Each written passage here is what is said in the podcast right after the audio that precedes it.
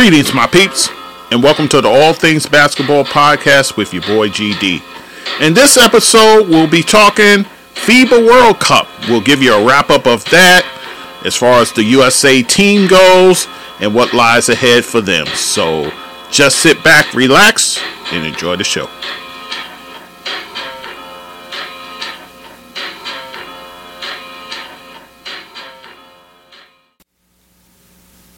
Okay, guys, so we are back with the All Things Basketball with GD podcast with yours truly, of course.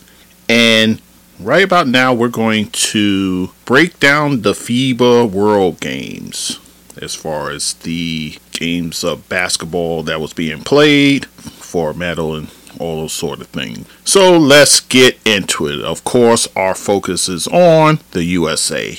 I'll tell you the roster of the team. I'll do it alphabetical. At forward, Paolo Banchero, and he played with the Orlando Magic. And by the way, he's coming off his rookie season, so there's that. Also at forward, Mikal Bridges of the Brooklyn Nets. At guard, Jalen Brunson of the New York Knicks, who was actually the captain of this team. Guard Anthony Edwards from the Minnesota Timberwolves. Guard Tyrese Halliburton of the Indiana Pacers, forward Josh Hart of the New York Knicks, forward Brandon Ingram of the New Orleans Pelicans, forward slash center, I would say, Jaren Jackson Jr. of the Memphis Grizzlies, forward Cameron Johnson of the Brooklyn Nets, at center Walker Kessler of the Utah Jazz, who also is coming off his rookie season, center forward Bobby Portis Jr. of the Milwaukee Bucks, and then rounding out guard Austin Reaves. So that is your roster as far as the USA go. They played in five exhibition games and won all five of those games. They beat the likes of Puerto Rico, Slovenia. They also beat Spain, Germany, and kind of a close game, and also Greece. So they go 5 and 0 on their exhibition tour. So, with that said, they enter the FIBA World Cup. And in the first round, they do well. They beat New Zealand 99 to 72. That's the game where New Zealand does kind of the tribal war chant and, and so forth. Supposed to intimidate their opponents. Not so much for the USA. So the USA wins big in that game. Then the next game, they would go on to win 109 81 over Greece. And then in the third game of the first round, they defeat Jordan 110 to 62. So they go through the first round unscathed, 3 and 0. Then you go to the second round. Second round, they face and defeat Montenegro 85 to 73. And then they suffered their first loss in the FIBA World Games, where they lose to Lithuania. And they lose that game 110 to 104. And that's a game where Lithuania was absolutely unconscious from three. They actually hit their first nine shots from three.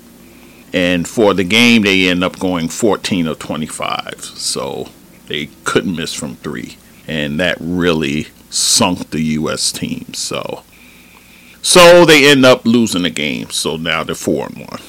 Then they reached the quarterfinals where they beat Italy 100 to 63. And then the next two games, not so good, guys. In the semifinals, they are defeated by Germany 113 to 111 in a very close game there, but they couldn't get the win. And in that game, there was no Brandon Ingram. Well, I'll talk about the players in depth in a minute.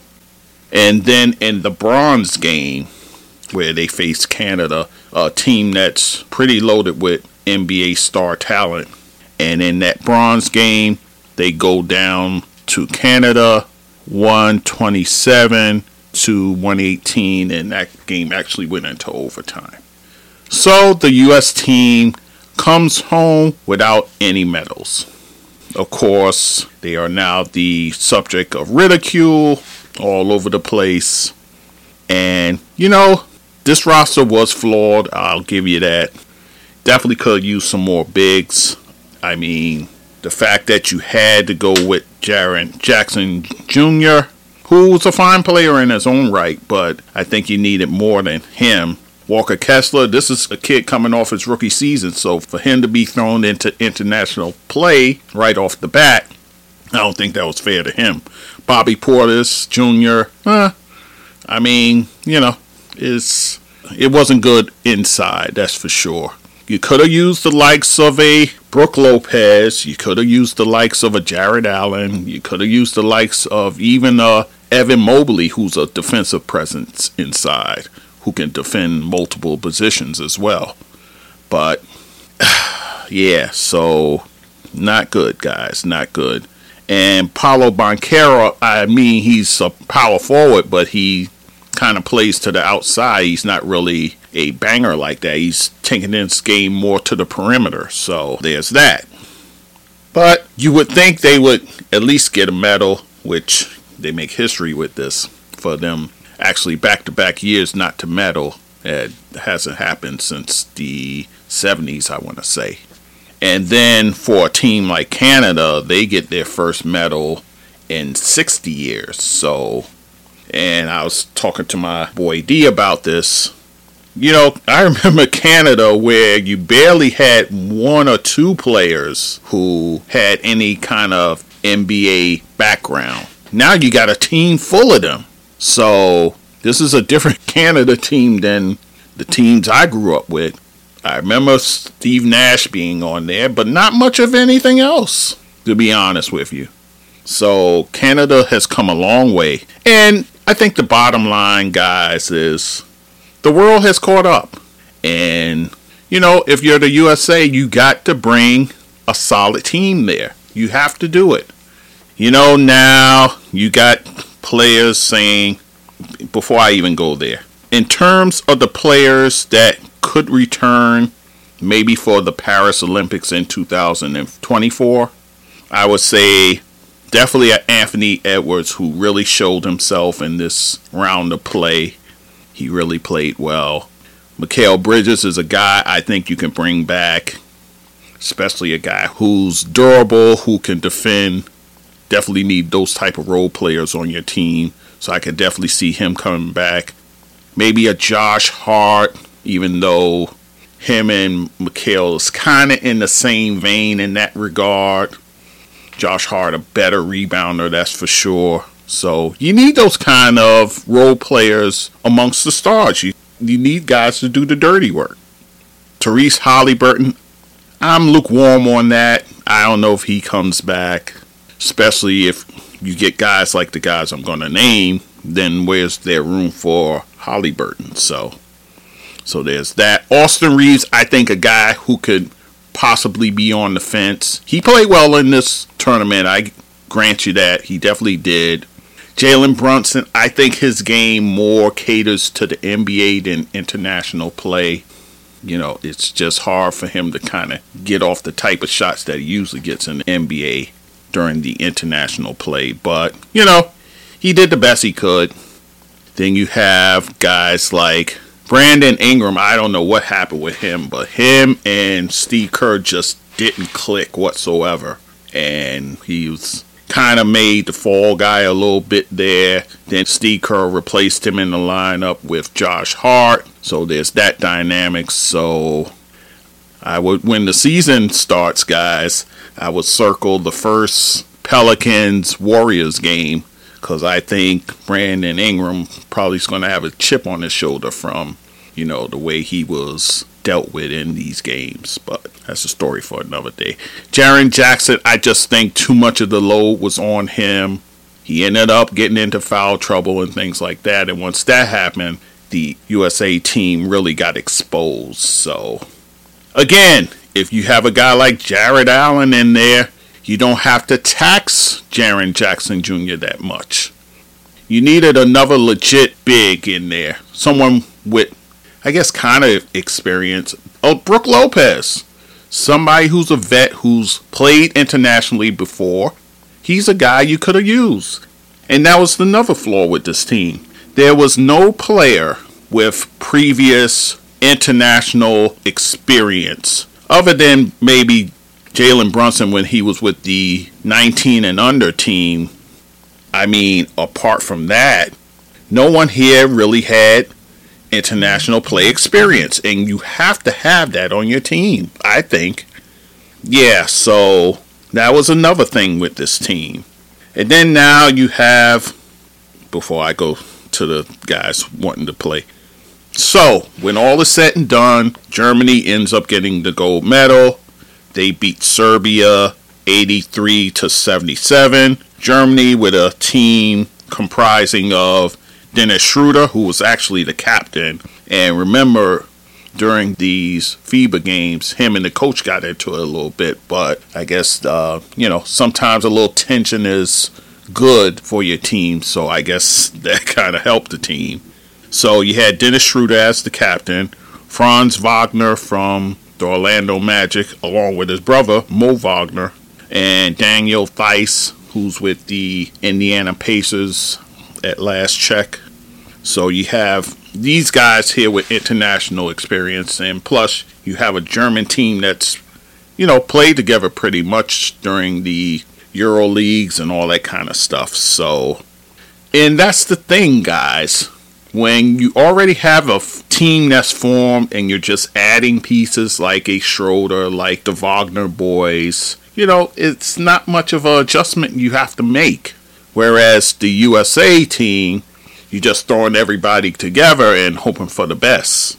So there's that dynamic.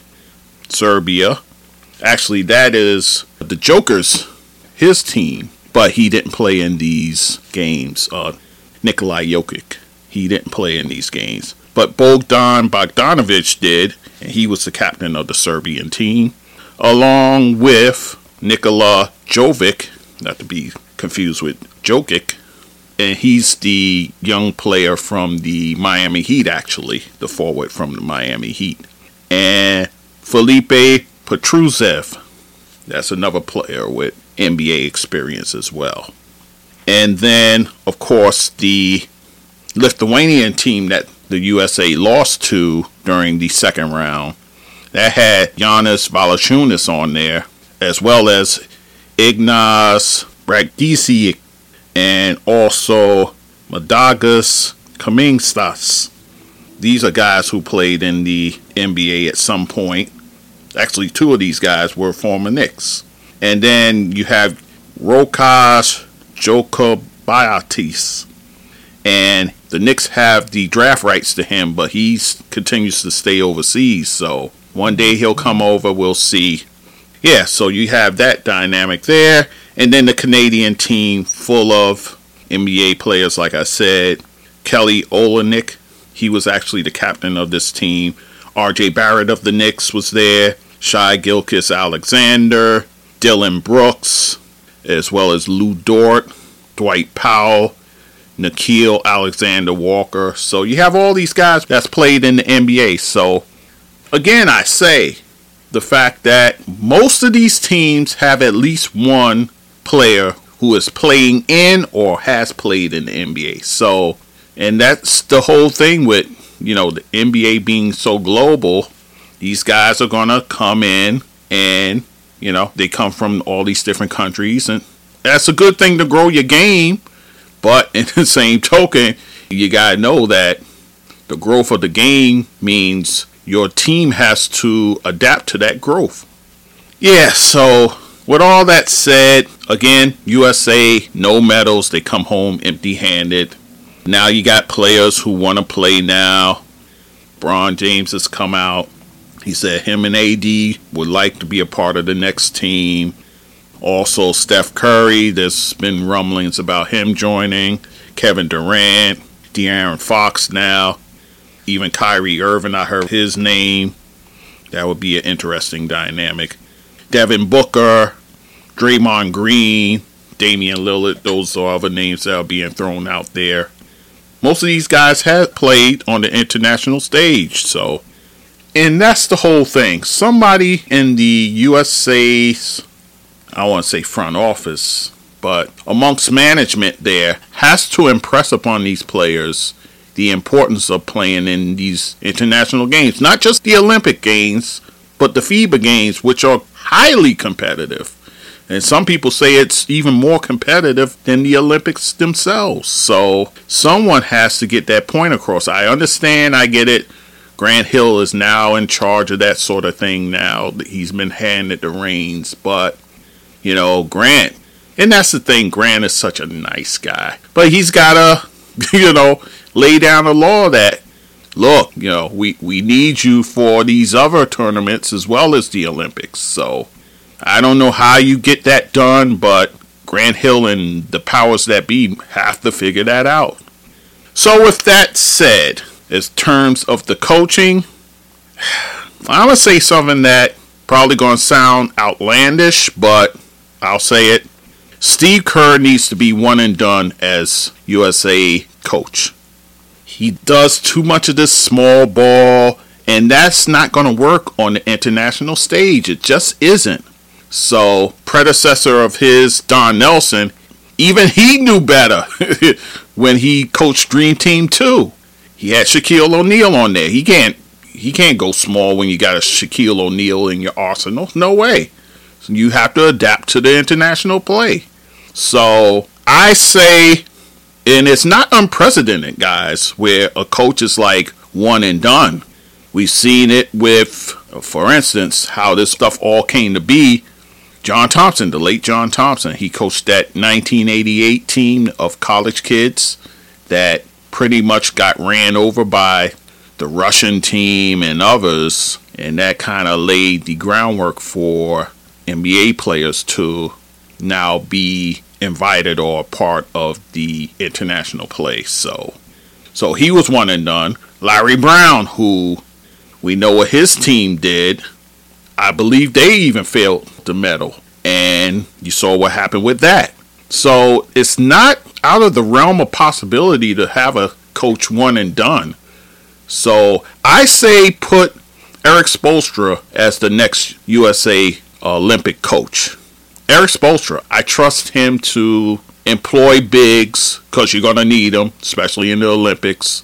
Especially if you end up getting a guy like Bam Adebayo to be on the team. You know Spoelstra's going to play him. You know, you add in a guy like Anthony Davis and Jaren Jackson Jr., then you got a solid middle there. So you add those three guys, now you're saying something. But this small ball stuff, that's not going to work overseas. It's just not. You know, the fact that Josh Hart ended up being the lead rebounder over there is insane. So, yeah, I think Steve Kerr, if I was Grant Hill, I'd be like, Steve Kerr, you know, we appreciate what you did in this brief time, but we need to go in a different direction. And that's okay. That's all right.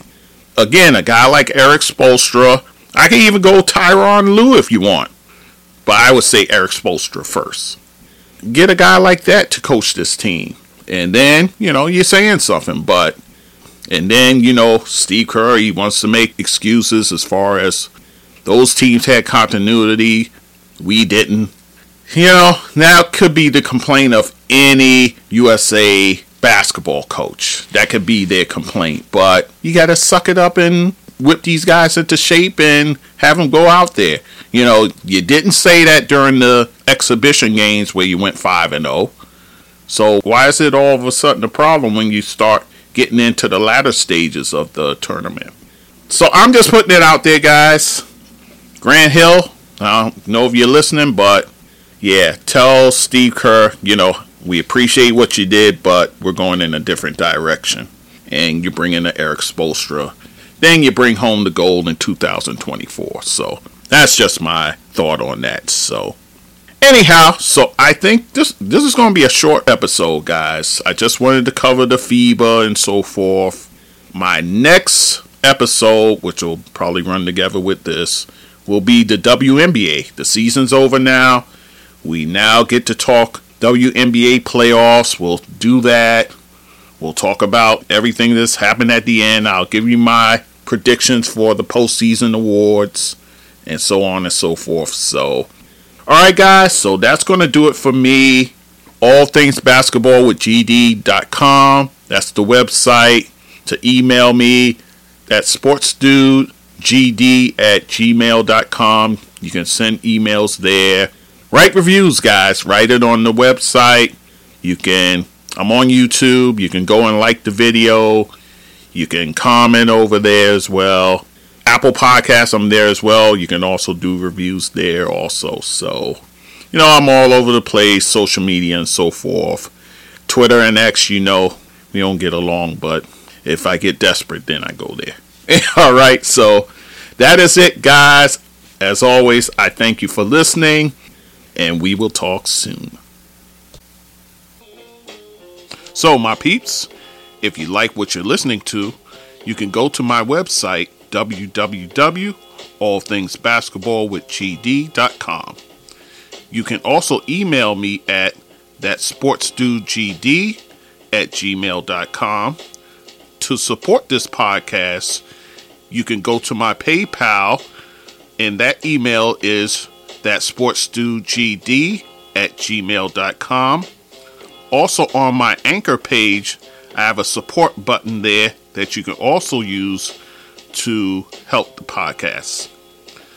I'm on all the major platforms like Anchor, Spreaker, Google Podcasts, Amazon, SoundCloud, YouTube, Castbox, Radio Public, Podchaser, just to name a few. And also, you can find me on social media Facebook, Instagram, Twitter, TikTok, Clubhouse, and Fanbase. So, once again, I thank you for listening and supporting this podcast. And take care and be safe.